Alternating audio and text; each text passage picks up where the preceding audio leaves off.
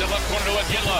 Iginla to the left circle. Passing to Yell. A shot. Save made by Yell. Iginla. Rebound. Another shot. They score! The Flames win it!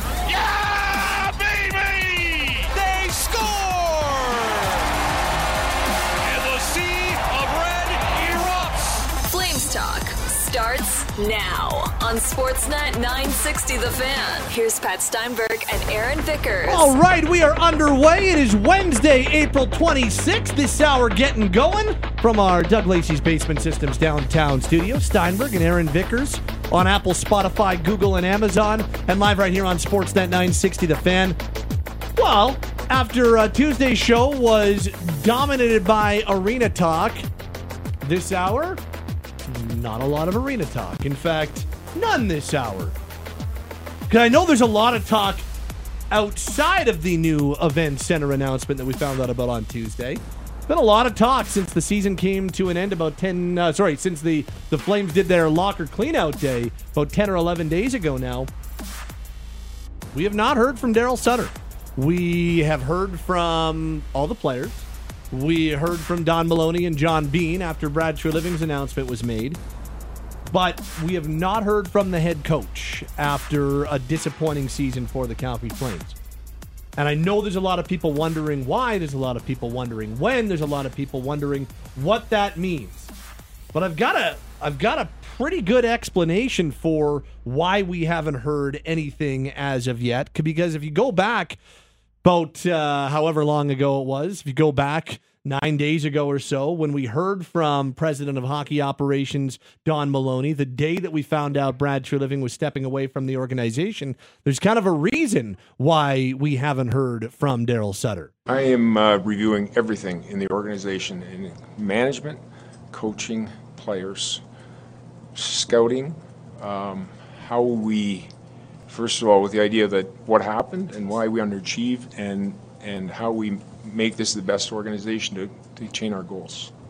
Vicks, they're doing a review right now, and that review is not lip service. This is not just coming out and saying, we're doing a review. From everything I understand right now, they are doing a deep dive on everything. Eric Francis put an article out earlier this week. I think it was Monday that he put this article out. He talked about some of what was said in exit interviews. We've talked about exit interviews and some of the things that were brought to light and some of the things that I think caught some people off guard or surprised a little bit. I think right now, after the exit meetings, after the disappointment of the season, and hell, Don Maloney even said this last Monday, he said, trying to figure out what is the emotion attached right at the end of one of the most disappointing, frustrating seasons in franchise history. What is the emotion attached to that? And what are things that you actually need to act on? And that's what they have been going through over the last little bit.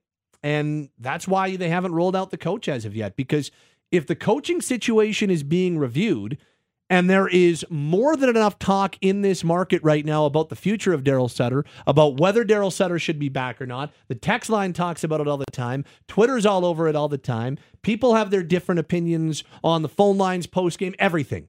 It's been the number one topic for weeks and weeks and weeks now in a lot of ways. What is Darryl Sutter's future, and would they make a coaching change? And if that is currently not decided, and if that is in limbo, or if that is being reviewed, it wouldn't make any sense to bring the coach out, have him answer questions about his future when he doesn't even know what his future looks like right now. So most organizations wouldn't roll out the coach in those circumstances, because as of right now, I think it is very clear that a review is going on. And when that review is done, and who the hell knows when that's going to be, then maybe we do hear from him. If we hear from Darryl Sutter, I think it's a pretty good indication that he'll be coming back, or at the very least for the time being, the organization, sans new GM, is going to keep Darryl Sutter as head coach. And if we don't hear from him, then I think we'll be hearing other news at some point. The time to hear from Darryl Sutter, looking at the timeline as it exists now, would have been Friday after we got all the players. It does not benefit the Calgary Flames whatsoever to roll him out after last Monday, 9 days ago, when there was a I don't want to call it a no vote of confidence from President of Hockey Operations, Don Maloney, but there was a... That clip that I played came from Flames Talk fan member Wes Gilbertson, and he asked the question, is Darryl Sutter your coach? That was his direct response to it. So it wasn't a, we don't have confidence in this coach. It's, we need to review everything, including the head coach. So if you're the Calgary Flames, if you're the president of Hockey Ops, if you're... you know, the PR communication staff, it doesn't behoove you to roll out Darryl Sutter after your president of hockey operations announces that as part of an internal intellectual honesty review, okay, here's the head coach who doesn't necessarily know whether he's going to be with the team for 5 days, 5 months, or the next 2 years. Yep. So from an organizational standpoint, no, Darryl Sutter doing media doesn't benefit Darryl Sutter. Doesn't benefit the Calgary Flames. Honestly, doesn't benefit president of hockey ops. It wouldn't even be fair to Darryl. No. Like that would be putting him in a situation, a really bad situation. Hey, Darryl, how does it feel that Don Maloney says your job's under review? You'd have that. You'd have questions about Brad. And look, if Darryl Sutter comes back, he will have to answer some tough questions, no doubt about it. The questions about his relationship with Brad Treliving will be absolutely front and center. And his questions about his future, all that type of stuff. Relationship with player X, player Y, Huberdeau, Kadri, Lindholm, Backlund, all that type of stuff. All the questions the players were asked in relation to Darryl Sutter. Exactly. But to be asking those questions and then also asking about, are you in limbo? Do you know what your future is? Your question about how do you feel about not getting a vote of confidence? Like, that would be unfair to him.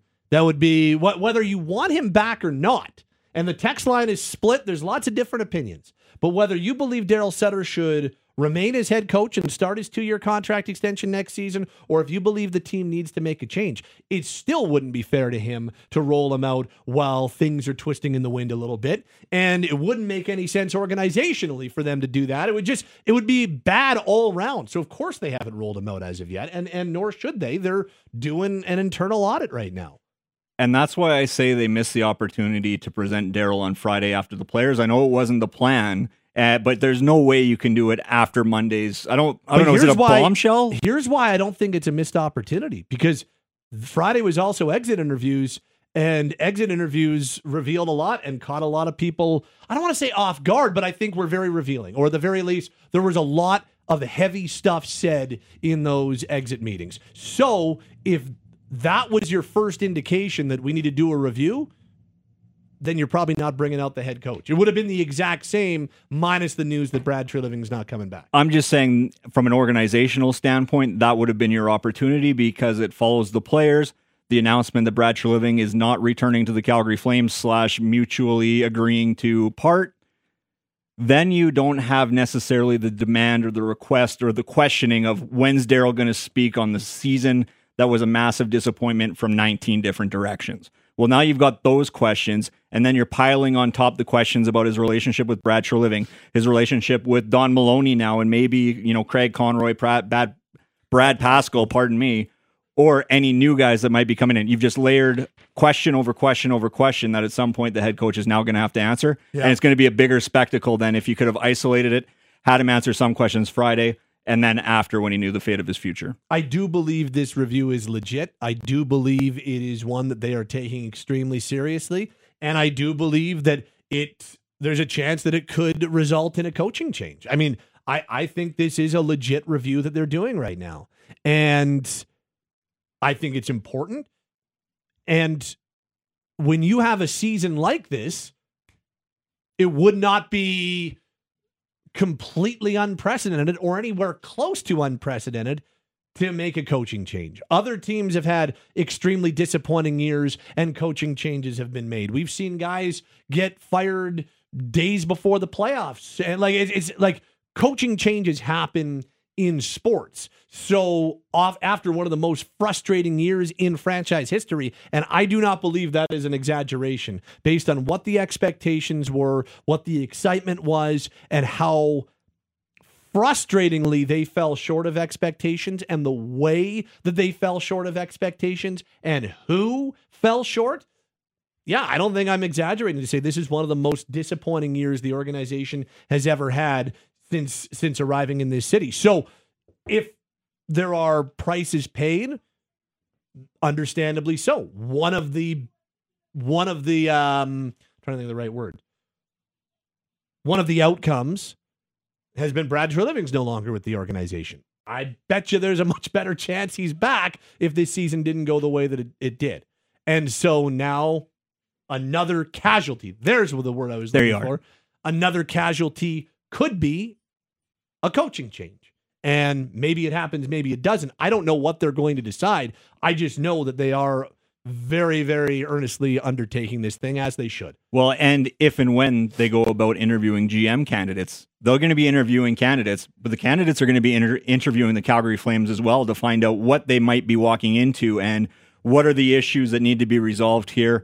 How does the player work with the coach? How does the coach work with the GM? How does the player work with the GM? You're going to want, from a candidate perspective, as clear a picture as to what you're walking into in this scenario. And so I understand completely the organization doing a deep dive, doing their due diligence in charting out what happened, what went wrong, what went well, how to get things back on track, and then looking for a GM, because at that point, you'll understand better from an organizational standpoint, are we really willing to spend $8 million to bring in a new coach, or are we going to look elsewhere? Well, here's the other thing, and it translates to kind of the next topic. It's Pat and Vickers with you on Flames Talk this Wednesday. This hour is underway. Whether they, what I think this organizational review should do ideally, in my opinion, is it should determine whether or not they're going to make a coaching change and whether or not they believe Darryl Sutter shouldn't be back. And if they decide that they're not going to make a change right now, then I believe they should say Darryl Sutter is our coach for now. Because one thing I truly believe, and I have no idea whether or not they will or will not do this, but I truly believe that any organization in pro sports, and we're talking about the Calgary Flames, I truly think that you have got to give whoever your new general manager is the autonomy to hire his own coach. Because I think you're cutting yourself off at the knees if you bring somebody in and say, this is our head coach, which means this is your head coach. If new general manager Craig Conroy, Brad Pascall, who, by the way, will join us later this hour to talk about the Calgary Wranglers, Aaron Vickers, Wes Gilbertson, whoever, Ryan Pike, Eric Francis, whoever's the new general manager. Because I'm not... Pat Steinberg. No, I've already taken my name out of the hat.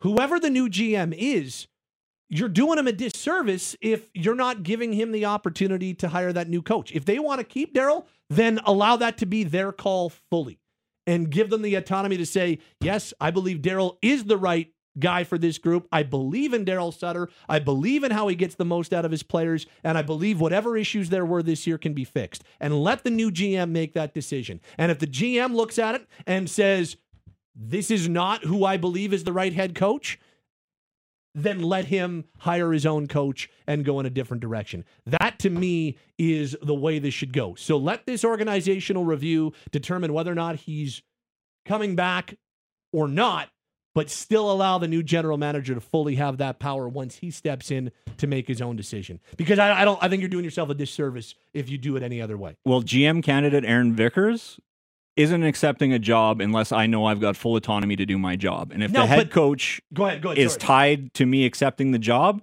and it's either Darryl Sutter or it's Darryl Sutter, that's the option I'm given. And I'm not even saying Darryl is my coach or isn't my head coach, but if I'm told that Darryl Sutter is my only option as head coach, I don't know how keen I am to take the job. So here's the thing, and Francis made this point on Friday's, our last talk with him on Flames Talk last Friday, and I think it's a really good point. How many prospective GMs? Now, there are plenty that I think have the cachet to be like, no, I can pick and choose my job. For instance, a name like Eric Tulski is a guy that's been out there for quite some time. He's one of those top next guys. And he might decide that staying in Carolina is better than taking an unideal job if that's what's offered to him. I think about... Yeah, that's maybe not the best example, but I think about Josh McDaniels and how long, especially in his second stint, he stayed with the Patriots before. He's like, this is a better situation. Working for Bill and being a coordinator here is preferable to going and being a head coach in a spot that I don't believe is ideal. If you've got that cachet as one of those hot next AGMs, then then you should do it. Then you should be able to do that and pick and choose. But there will be a number of guys who, as Eric described it as, will come hat in hand and saying, yes, whatever the circumstances are, I'm ready to do it. And I'm not even being critical of that. There's 32 of these stupid jobs in the league, so there's going to be guys who want to do it. But if you want the right guy, I think you've got to give him autonomy. I really do. Yeah, because from an organizational standpoint, do you want the best, or do you want the best that's willing to work with what you're giving him? My opinion is, if you're running a business, if you're running a sports team, you want the best, because this is literally going to be your guiding light, your path for the organization for the next 3, 4, 5, however many years. Brad was here for 9 years. So are you really willing to take who's probably lower on your list of candidates just because you need to keep the head coach? I think it's detrimental to your plan, to your due diligence, to your intellectual honesty, if you don't give the new guy coming in full autonomy, whether that is to pick a new head coach or keep Darryl Sutter. I did want to play this when talking about new GM candidates. Brad Pascall is one of them, and we've got him in just a few minutes to set things up for the Wranglers. Talk a little bit about what he's done since he started with the organization 9 seasons ago. Brad will join us a little bit later. But how about this? This was, we didn't get a chance to play this on Tuesday's show because Tuesday's show was preoccupied with other things. But this was, have you heard of this guy, Jarome Iginla? He joined the boys on the morning show on Tuesday morning. It was Duma and Matty for 30 minutes talking about all kinds of things, sharing stories. I mean, Jerome's always so much fun to talk about. You hear that voice, you hear the way that, you know, just the aw shucks. Yeah, like, no. You know, like, just Jarome makes people smile. And he was asked by Matty Rose who he thinks should be the next general manager. It'll shock you who he decides or who he went with. I believe we have a great guy there in Conroy. I think he's put in. He's a hockey guy, and we're really good friends. So I guess that's a disclaimer. But he's so passionate about hockey and the Calgary Flames, and you know, I called him, I texted him the other day, and he's always somewhere. Right now he's in Switzerland at the U18. Mm-hmm. He's always, you know, the other day, a month ago, I texted him at Joe's. He's down. He's like, oh, I'm in Penticton too. He's scouting for, you know, to find another guy there, or in Kelowna. And he's just a guy that he's great for, you know, relationships. I've never heard a person say a bad word about him. And then, you know, in that type of role, it's all, you know, relationships all over, and he can also be very fiery. He's a great competitor. Played 1,000 games.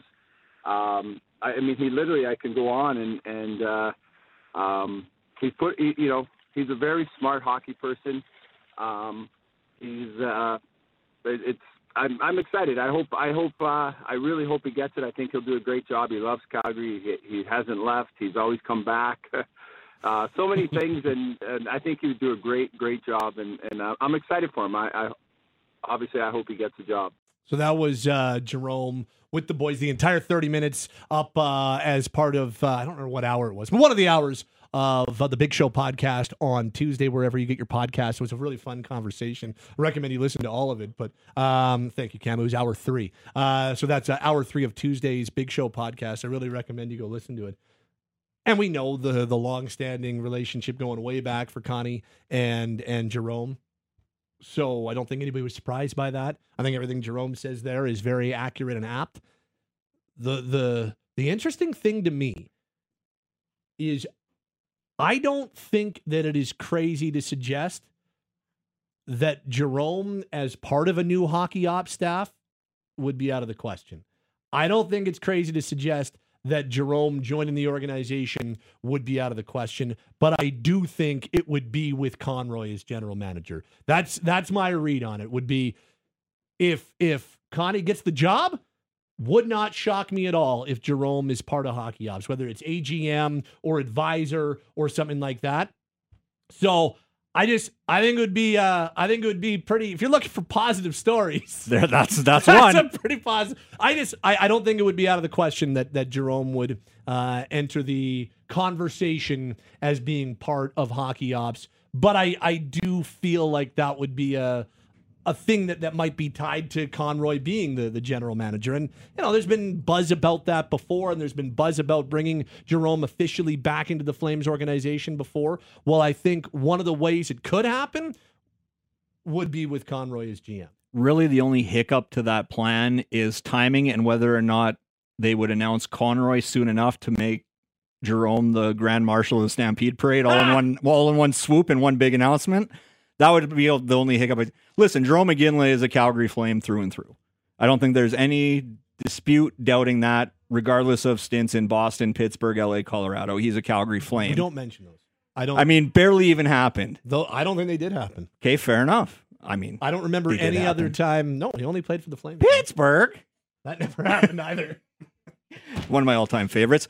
But yes, finding a way to bring Jarome back to Calgary as part of the Calgary Flames in some capacity, I think from an organizational standpoint, from a PR standpoint, and just from a general injection of positivity standpoint, would be something that should be on the list. And I'd be very curious, because he laid out the case to a degree there for Craig Conroy, his pal, his buddy. I don't know if they're fully BFFs, but I imagine they're not far off of it.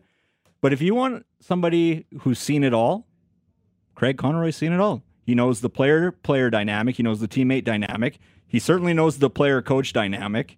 He now knows the player-general manager dynamic, having spent, 12 years? 12 years. In some capacity in hockey operations. And, of course, the general manager / coach dynamic. So there isn't a scenario that Craig Conroy hasn't seen over his 1,000 NHL games and his dozen years as a front office exec. Text line 960-960, just a few on a busy little stretch here on the text line. This reads, so if we actually think that Darryl Sutter's job's in question, why on earth did Tree walk away? If Brad would have had his way, he would have fired Darryl and we'd be in a totally different scenario than the current one. Instead, it's an absolute mess of management with a head coach who's seemingly bulletproof. How does any GM walk into this? We're going to come away from this summer with a new GM and Darryl Sutter, but what does that actually change with any of the distinction we saw on the ice this year? This whole predicament's disgraceful from the top down, and in my eyes, the only way to move forward with functioning management at this point is to clean house, yet they just hired Maloney as hockey ops. None of this makes sense. Now, in saying that, and we don't have a ton of time, but in saying that, I also think part of why Brad walked away was contract issues. Do I think Darryl Sutter was a part of it? Yes, there's no question.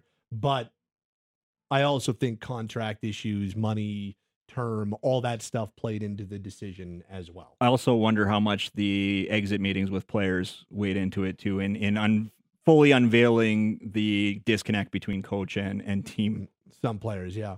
This says, if they needed exit interviews to know something was wrong with this coach group, then they should have been walked out the door. It's not rocket science. I think that they were aware that things weren't hunky-dory, but I think exit interviews... You can be more candid and honest when you know you're not going to see somebody for 4 or 5 months.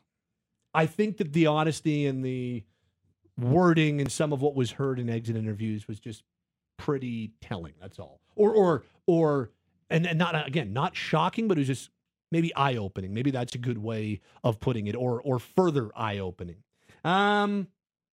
This says, how about come out and say he's coming back and send a message to the players? That wouldn't be... I don't think that that's a smart move either, because I don't think the new general manager, as we just said, should come in without the ability to hire his own coach. I think you're cutting yourself off at the knees, because somebody else says, and I think it's bang on, is you cannot make this Vancouver 2.0.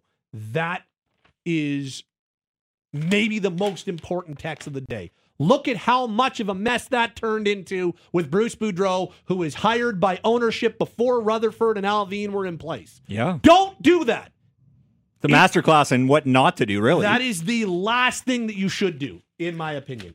That, to me, we were ridiculing Vancouver for how horribly they handled that situation. No, we were ridiculing, and for good reason. They botched that so bad. Don't do that. It's Pat and Vickers with you from the Doug Lacey's Basement Systems downtown studio. Do you have cracks in your walls, floors, or ceilings? Visit dlbasementsystems.com for a free estimate. They're all things basement-y.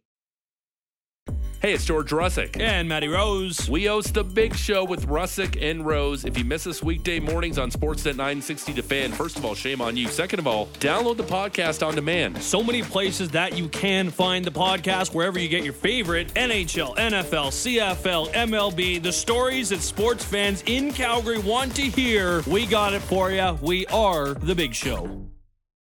You're locked on Flames Talk, only on Sportsnet 960 The Fan. All right, time to go inside hockey for Calgary Co-op. Calgary's is the only family of products curated for the taste of Calgarians, and you'll only find them at Calgary Co-op. It's Pat Steinberg and Aaron Vickers along with you this hour on Flames Talk. The Calgary Wranglers are ready for their Calder Cup playoffs to start Wednesday and Friday night, 7 o'clock face-offs at the Scotiabank Saddledome. Tickets still available for both Game 1 and Game 2 of this series against the Abbotsford Canucks. It's a best-of-5 as the number one team in the American League looks to wrap up their season with a Calder Cup championship. The architect of the Calgary Wranglers in year one in the city is also the assistant general manager of the Calgary Flames. He's the Wranglers general manager, and he is Brad Pascall, who joins us on the Atlas Pizza and Sports Bar guest hotline right now. Mr. Pascall, how are you today? Good afternoon, Pat. I'm doing great, thanks. How's the how are the nerves on the day of Game One? Well, they're pretty good. We're more excitement, I think, myself included, but the coaches, the team, people around the rink, everybody's excited to see some playoff hockey at the Dome this season, and just excited to get going after a 10-day break here since the regular season. Yeah, how do you like how just and not even so much for the on ice, but just for Brad Pascall and his sanity. Do you like the 10-day break? Do you like the reset, or would you rather have just gone right into it? You know what? It's we had the 10-day break again last year. We did when we were in Stockton, so we've gone through it once as a group, of coaching staff and myself, and I think that it worked well for us. No matter what team you are, we're no different. You have some bumps and bruises of some guys, and it provides you a little bit of opportunity to get not only a mental break, but a physical break on the body. And so we were no different in that regard this season. But, part of it is you want to get going. I think 10 days, something in between, if you had 4 or 5, is probably your ideal thing, if you were to ask me, Pat. But, we made the best of our 10 days and planned it out, which we thought was good, and we'll see how we get going. Hopefully we'll get the rust off quickly and get our feet moving right away. How tough a series are you anticipating against Abbotsford? We have a lot of respect for Abbotsford. They played us hard. We finished the regular season 3 games against them in a row in Abbotsford, and we were 1-2 against them. They have a good squad. With the Canucks not making the playoffs, they had a handful of guys that got sent down that are obviously top players, good depth players for them. Played a bunch of games in the NHL and really solid top American League players. So we're expecting a hard fought battle. This is a good team. Every team in the playoffs is obvious, Pat. They're good and they want to win too, right? So we're expecting a hard-fought battle and looking forward to it. We've got to be at our best. Hey, Brad, Aaron Vickers here, and I'm just curious because there is a quirk to this schedule where you'll play the first 2 games at home. It's a best-of-5. The 3 remaining happen in Abbotsford. How do you come to determine which side you want to be on in terms of a 5-game series when you get to pick the schedule? Yeah, first off, that's the procedures that are written by the American Hockey League, approved by the board of directors every year in the American Hockey League, and a lot of it is due to travel costs and what have you, and that's a decision that's made by the board. Ultimately, it's the top team is gets the choice of what you want to do. We talked about it a lot last year. In the same situation last year, no different this year. When we talked to our players and our coaches, we really wanted the ability to start at home. We wanted the other team to travel to us. We wanted to have the first 2 games in our building, and we know that the downside of it is if it's Game 5, we're playing in the opposing building as the visiting team. And everybody knows that as facts. And, I think, not to be cocky, but I think we were a confident group, again, making that decision. We will take our chances if we go that far. We feel we have the best road record in the league, and we feel that would play to our advantage potentially. And at the end of the day, Aaron, it was a collective decision that we made last year. We made again this year, and we ultimately thought starting at home games 1 and 2 was the right decision for our group. It's Brad Pascall, who is the GM of the Calgary Wranglers and the assistant general manager for the Calgary Flames, joining us here on Flames Talk as the Wranglers get set for their Calder Cup playoffs, round 2 after a round 1 bye starts Wednesday night at home against the Abbotsford Canucks. Brad, and I know that the regular season's only part of it, and obviously this is what it's all about, but you finish number 1 in the Pacific, number 1 in the West, and number 1 in the league. How proud of the group are you this year? Extremely proud. Yeah, I mean, hey, the American Hockey League, you have it to develop prospects, and that's the main reason why there is American Hockey League team, and we own an American Hockey League franchise and brought it here is developing your prospects for the NHL, and looking at that, Pat, I'm proud of the work that we've done overall, and the coaching staff, the players. And I've said this a number of times on your show, but you take a step back and you look at progression of players, and that's what the league and that's what our team's all about is progression from year to year to week. And again this season, I think we've seen so many players that have come in and gotten better and matured their games and just become more and more prospects, if you will. Each and every day that they've been there. And, you look at our results as a team, but, for us, it's, that's obviously really important, and winning and development go together, but the development aspect is key for us and something that we focus on a regular basis as a staff, but especially as an organization. So, having the season that we did record-wise, really, really happy with it, Pat, of course, but as I mentioned, the progression of some of our young players has been really, really impressive.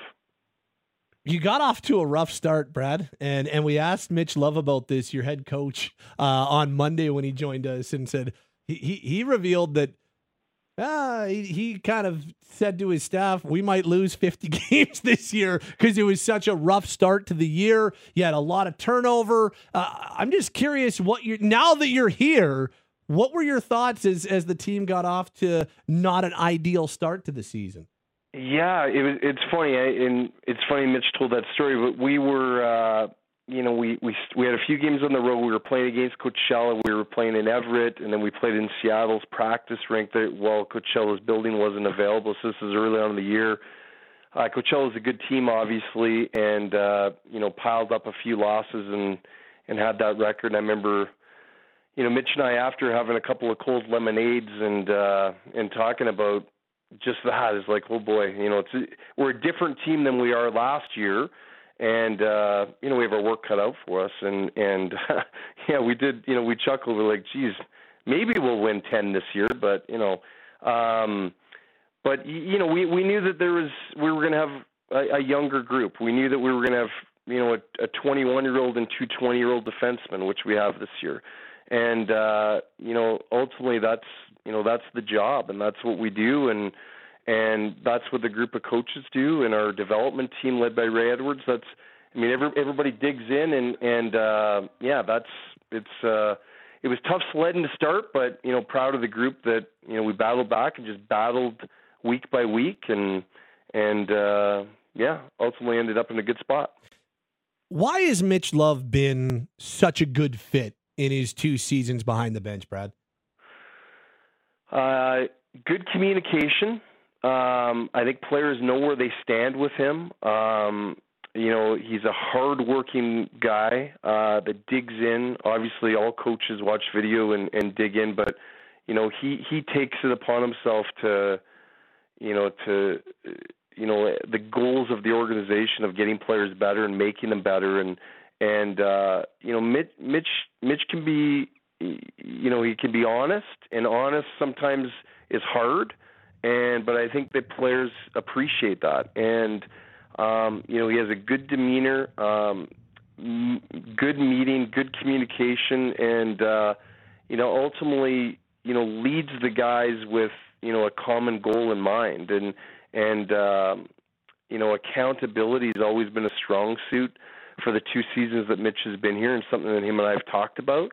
You know, player development, accountability, and then, you know, obviously the combination of development and winning. And that's something that I think he's excelled in, quite frankly, and you see that in the win-loss record, and obviously Coach of the Year. I mean, other people see it too, but, you know, I get the chance to see it front and center day by day, and no, I think he's done a great job. Brad Pascall's with us, Calgary Wranglers general manager, Calgary Flames assistant general manager, Wranglers game one, Abbotsford Canucks tonight, Wednesday night at the Scotiabank Saddledome. Joining us here this hour of Flames Talk, it's Pat and Aaron Vickers as well. Brad, you mentioned earlier that first and foremost, the AHL is a developmental league. And with that in mind, reputations are certainly made in playoff hockey. I apologize because this might be like asking you who your favorite child is, but from a prospect perspective and development perspective, who are you curious to see and who are you curious to evaluate in a playoff situation? Ooh, yeah. I mean, it is a tough question for sure. I mean, I'm not going to sit here and point out one particular person because I think it's a group of our young guys, and you know they've all played really well. I mean, a guy like Adam Klapka that hasn't played in the AHL playoffs, I'm looking forward to seeing him. You know, he's had a good year, and you know, his development curve has been up and down throughout the year, but he's a guy. I mean, I could say the obvious players of, you know, Zari and Pelche and Pedersen and down the list, but, you know, perhaps somebody that's new, first AHL playoffs, you know, he might be a guy for me. And, you know, you look at Jeremy Poirier and Yan Kuznetsov as well. I mean, that have developed throughout the season. Those are a couple other guys as well. Yeah, and mentioning Poirier, AHL all-rookie team nod this season, from where he started in September to where he is today on Wednesday, April 26, what's been the biggest thing in his game that you've been proud that he's been able to develop?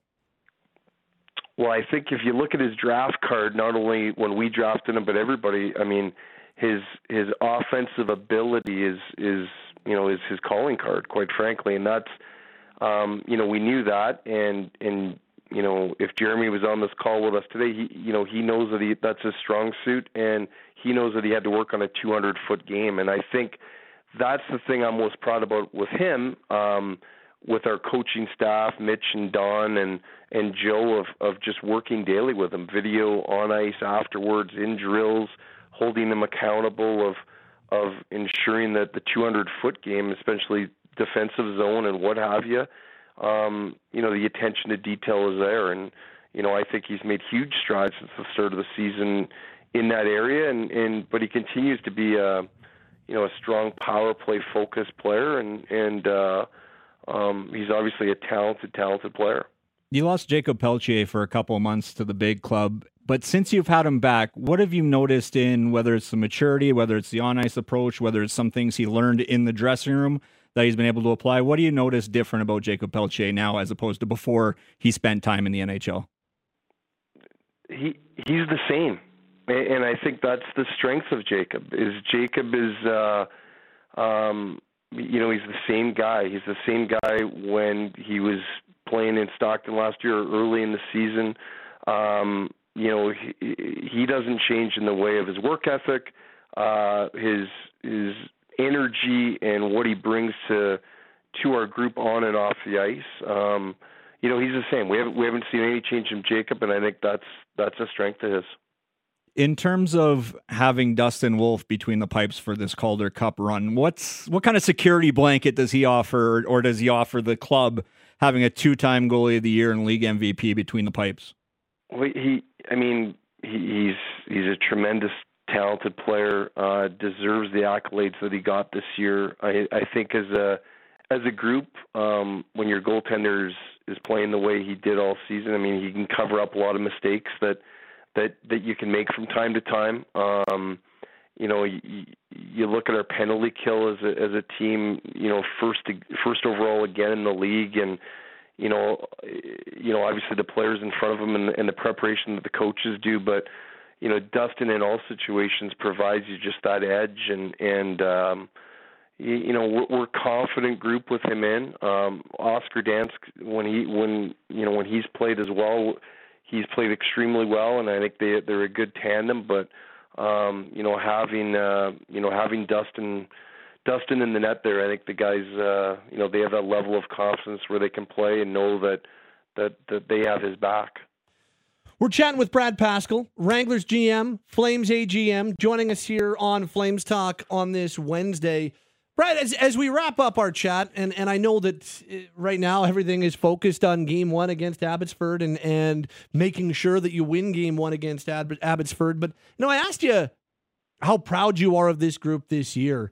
But this is season 9 for you running the American League franchise. You had a ton of success last year in Stockton. You've had some different success along the way.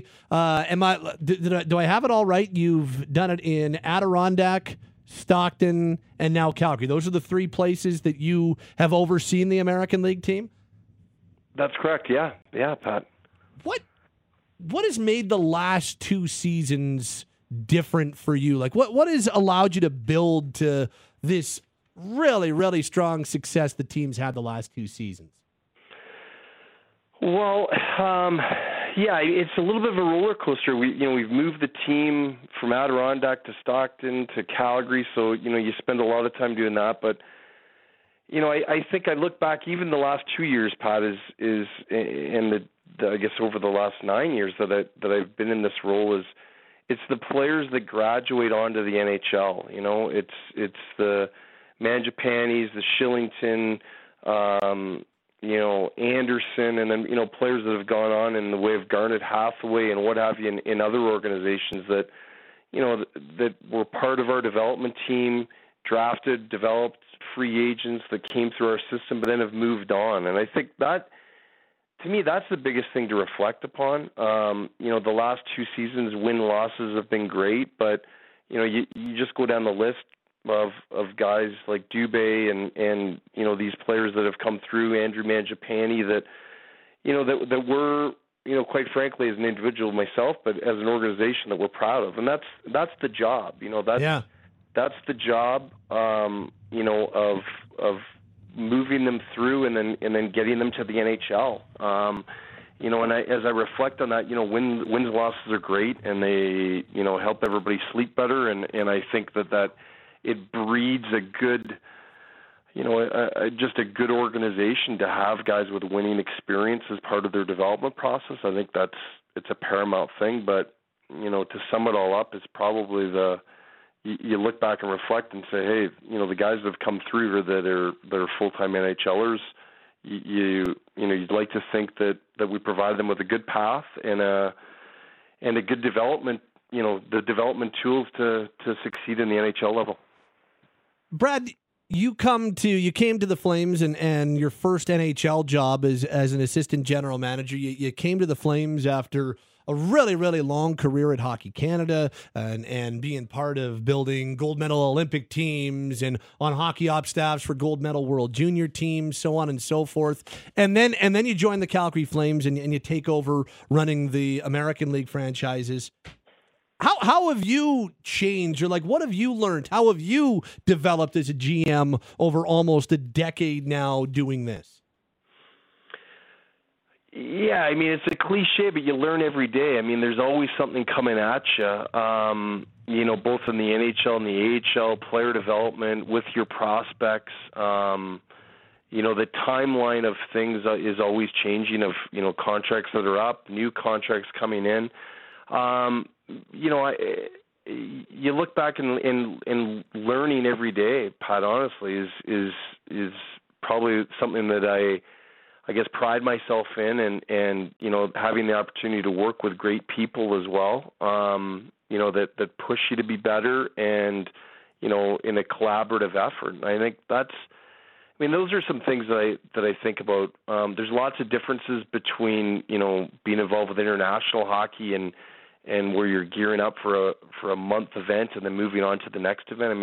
This is this is full-time. This is the team, and it's full-time. And the program, whether it's the AHL, NHL, prospects, I mean, it's, you know, it's, there's a consistent where in Hockey Canada there's, you know, peaks and valleys in different events. So, you know, that took a little bit getting used to the first year or two, and you know, but you dive in and know what you're getting into, but, you know, learning every day and you know, Brad Treliving always said it best is, you know, how do we get better? How do we get better? What do we do? What new things can we do? And, you know, that's how, you know, I come every day and you try to push the envelope, and I think as a group and as an organization, that's what we do. So, and you talk about it, kind of the difference or the similarities rather, you know, running an American League franchise or an NHL franchise and being the GM. And Brad, I've seen you at every in-person draft since 2014 in your hotel lobby, and you've got about 12 seconds to acknowledge my existence. And then you go and you're meeting with an agent there, and you're signing a deal there, you're negotiating there. Like I've seen you at work. I've seen you grinding out contracts. What, like in terms of the responsibilities, how much carryover is there, or how many similarities are there from being the guy running the AHL team to being the guy running the NHL team? Yeah, for sure there's similarities. I mean, it's you know, the big chair, if you call it, you know, it's you're managing a full set of staff and more responsibilities. Right. You know, you get a taste of that in the American Hockey League as a general manager. You know, I have a ton of respect for Brad and the job that he did, and you know, there, as I mentioned, there's a lot coming at you. There's a lot coming at you in the American League, but in the NHL, but. Yeah, for sure. There's, you know, the work that we do as a group in hockey operations. You know, we split up our duties, and you know, one of mine's the American Hockey League, and you're right, agents and free agents, and that is all part of it. But you know, we do it as a collective group with, you know, with one main goal, and that's, you know, ultimately a path to a Stanley Cup championship. I would imagine you've quite enjoyed the last 9 years at the helm of the AHL team, hey? Oh yeah, no, it's been a lot of fun, and you know, and you look, you know, as I mentioned, you look at the players that have gone through, but you know, Ryan Huska and Cale McLean, yeah. and you know, Rick Davis is our strength coach of moving these guys up, James Borelli. I mean, you're just as proud of those, of guys that, you know, we've gone through and hired and, you know, had good development success in the American League and then moved up. I mean, yeah, it's been a lot of fun. I really like the American Hockey League. You know, so many things about it. No, it's been great. And looking forward to now getting into the playoffs here, and you know, we said it from the beginning of the year, that's the goal. Yep. And hopefully make some noise, and that's what we're looking to do, and hopefully we can keep pushing our development arm as well. I've seen the Ticketmaster readouts. I've seen what's available. Are you excited for some big numbers at the Dome Wednesday and Friday night? That's what we're hoping for. Yeah, I keep going down in our office, just you know, kind of inquiring, hey, where are things at, and you know, the players and the staff have asked me as well. So yeah, hey, here's hoping that we're going to put on a good show for the fans, and I know myself, but especially the players are really counting on you know, a good turnout by you know, Calgary's finest, and we're really hoping for that. Brad, appreciate the time, man. Good to catch up with you as always. Congratulations on the success so far, but most importantly, good luck and continued success in the Calder Cup playoffs. You can't wait, man. Thanks, guys. Appreciate it. It's Brad Pascall. He is the assistant general manager of the Calgary Flames and the general manager of the AHL's Calgary Wranglers, and he joins us inside hockey to wrap up this hour for Calgary Co-op with new product families, member rewards, and sale events. You'll find more quality, more savings in every department every day at Calgary Co-op.